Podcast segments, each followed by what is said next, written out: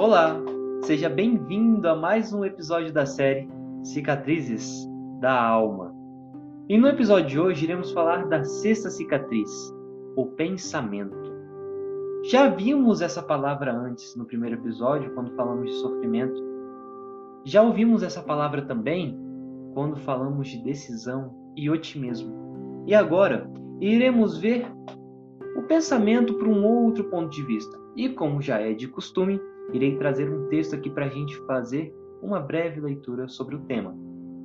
E o texto de hoje se chama Pensamento A chave para a saúde e a longevidade, de Elze Nascimento e Elzira Melo, quinta-feira.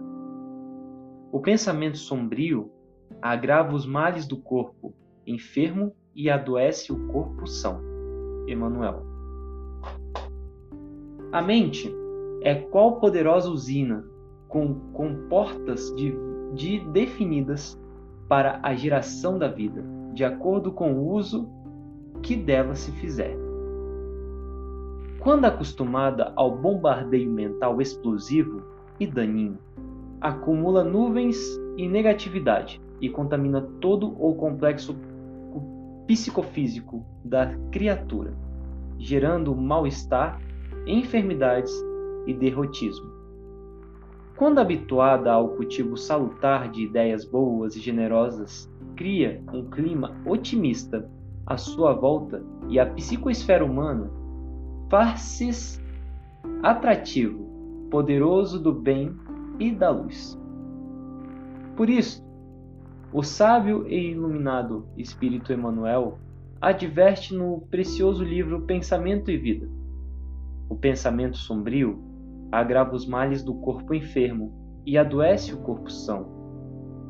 Verdade em conteste, comprovada pela comunidade científica da atualidade.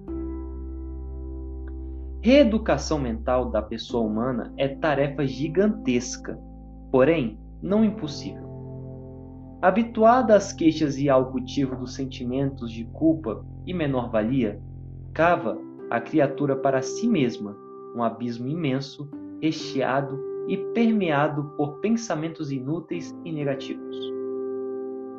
Estes pensamentos, caracterizados pelas vibrações pesadas do medo, do ódio, da maledicência, da maldade, da preguiça, do azedume e por outros os vícios mentais, algemam os passos para o progresso sobre o peso do egoísmo forçando o estacionamento do ser em estações do desequilíbrio e da obsessão. O corpo saudável, quando ocupado por um espírito que cultiva todas essas inutilidades mentais, se vê passo a passo vítima das enfermidades mais diversas, principalmente as chamadas enfermidades psicossomáticas, que detonam os mais violentos processos enfermicos. Por outro lado, o corpo enfermo, presidido por mente também enfermiça, despotencializa o valor medicamentoso das soluções químicas ingeridas, dificultando-lhe a cura. Consciente do poder mental positivo e otimista, Compete à criatura inteligente reeducar sua mente para o valor da vida saudável, ajudando a si mesma no cultivo de pensamentos úteis, otimistas, positivos, voltados para o bem, para o amor e para a caridade. Várias pesquisas comprovam mentes positivas, acoradas na fé e na força de vontade, facilitam todo o processo de cura. Pensando nisso, Deixe de lado os pensamentos negativos, estabelecendo um bom plano de ação. Dentre eles: 1. Um, pense apenas no bem. 2. Seja a estação terminal da fofoca. 3. Dedique-se às boas obras em pensamentos, palavras e ações. 4. Busque leituras instrutivas dentro dos padrões morais do Evangelho de Jesus. 5. Atualizas a sua cota de dedicação aos ideais superiores. 6. Sorria para a vida, cativando todos à sua volta. 7. Ao invés de queixas, busque soluções possíveis para os problemas. 8. Não desista e tente sempre mais uma vez. 9. Tenha fé e esperança. 10. Faça sempre o possível e divida o impossível com Deus, que tudo soluciona. Agindo assim, confie, aguarde a vida mais feliz. Jamais sobrecarregue a sua casa mental com um peso inútil dos pensamentos sombrios, que nada resolvem, tudo complicam e só causam desgastes, encurtando suas possibilidades de ser feliz. Dê uma chance para a vida. Sorria e ilumine-se com o trabalho firme, no bem e a mente ocupada com a boa nova. Os nossos pensamentos, eles são direcionados pelo foco. E como vimos no episódio de decisão, tudo aquilo que a gente foca expande. Além disso, o pensamento ele é composto por sentidos. Pensar é viver os sentidos internamente. Esses pensamentos representam as nossas experiências. Os nossos pensamentos também, ele é como se fosse uma máquina do tempo, onde a gente pode ir tanto para o passado quanto para o futuro, em alguns instantes. Esta máquina do tempo, ela não é só uma linha temporal. Ela também é composta por outros segmentos. Os nossos pensamentos, eles podem ir também para o outro e para nós. Então temos quatro direções: passado, futuro, os outros e eu, que é o ego. No futuro, os pensamentos nos levam a incertezas, a ansiedade, a preocupações de coisas que estão por vir e que da maioria das vezes não acontece. Já no passado, existem as lamentações, a tristeza, a melancolia. Já nos outros, existe o rancor, a inveja, a injúria. E para nós, existe a autoapreciação ou autodepreciação. Cada um desses pontos é onde os nossos pensamentos vão. E aí pergunto: como estão seus pensamentos? Aonde eles estão agora neste momento? Como fazer para trazer os pensamentos agora? Existe um único lugar aonde o pensamento ele não sai. Na verdade, existe só uma coisa no mundo que nos faz ficar no momento presente: o corpo. Uma das maneiras da gente zerar um pensamento é trazer os nossos sentidos para cá e agora. Perceber como está sua respiração neste momento, sentir a temperatura dos seus pés e escutar a minha voz além dos sons à sua volta, te traz a consciência e a presença que muitas das vezes talvez você precise em uma determinada situação. Dizem que você ter presença é economizar energia. Pensar demais gasta muito. E é por isso que precisamos tomar cuidado com alguns tipos de pensamento. Cultivar boas leituras é o que faz o nosso pensamento fluir.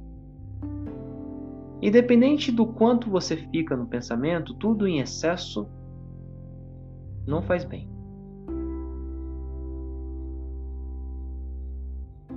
De que maneira você gostaria de conduzir seus pensamentos?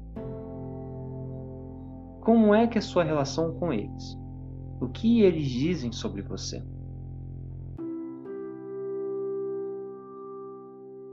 Como já vimos no primeiro episódio de sofrimento, sofrimento rima com pensamento. O pensamento ele é combustível, o pensamento é energia. O pensamento nos leva a lugares aonde o nosso corpo não alcança. O nosso pensamento ele permite criar novas ideias.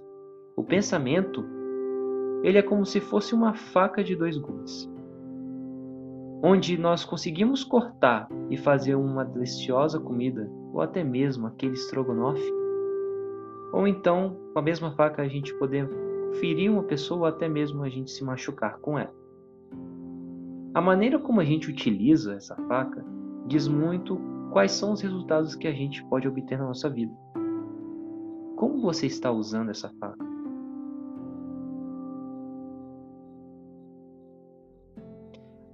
Essa faca ela existe. E essa energia dos pensamentos também. Como você direciona essa energia? Todo pensamento ele também tem uma intenção. Às vezes você pensa em coisas desagradáveis, coisas fúteis, e às vezes você acredita que isso não tem nada a ver com você. E você diz: Ok, o que, que eu escolho pensar? Pois também vimos no episódio de decisão que nós temos quatro poderes: pensar, sentir, falar e agir. Sendo o primeiro poder o pensamento, como é possível conduzir ele de uma maneira em que nós conseguimos ter uma boa relação com nós mesmos? Saiba que todo pensamento tem uma intenção positiva. Acolher ele primeiramente é o que faz o processo se tornar ainda mais leve. O que muitas pessoas têm dificuldade em lidar com o pensamento é evitar ele ao máximo, e isso torna o processo ainda mais complicado. A melhor explicação que eu poderia dar para vocês é de que vocês não pensem em um carro vermelho agora e nem pense aonde, quais lugares que vocês gostariam para poder andar com esse carro, porque quando eu falo para vocês não pensarem nesse carro, vocês já estão pensando em como ele é. Tudo aquilo que a gente resiste, persiste. O nosso cérebro não consegue entender a comandos negativos.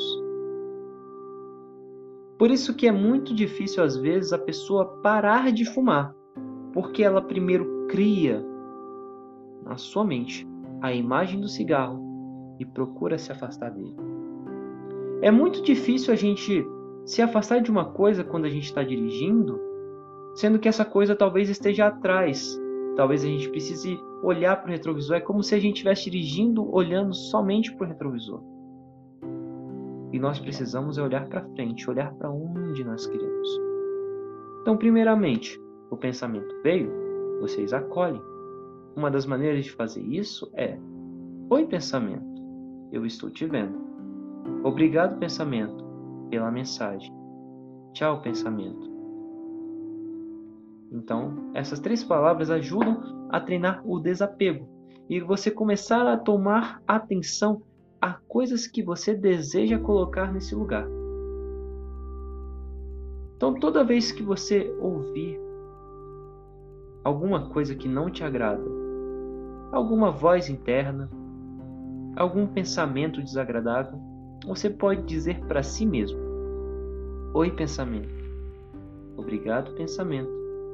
Tchau, pensamento. E assim você consegue ter domínio do seu primeiro poder, que é o pensamento. Você se torna aquilo que pensa.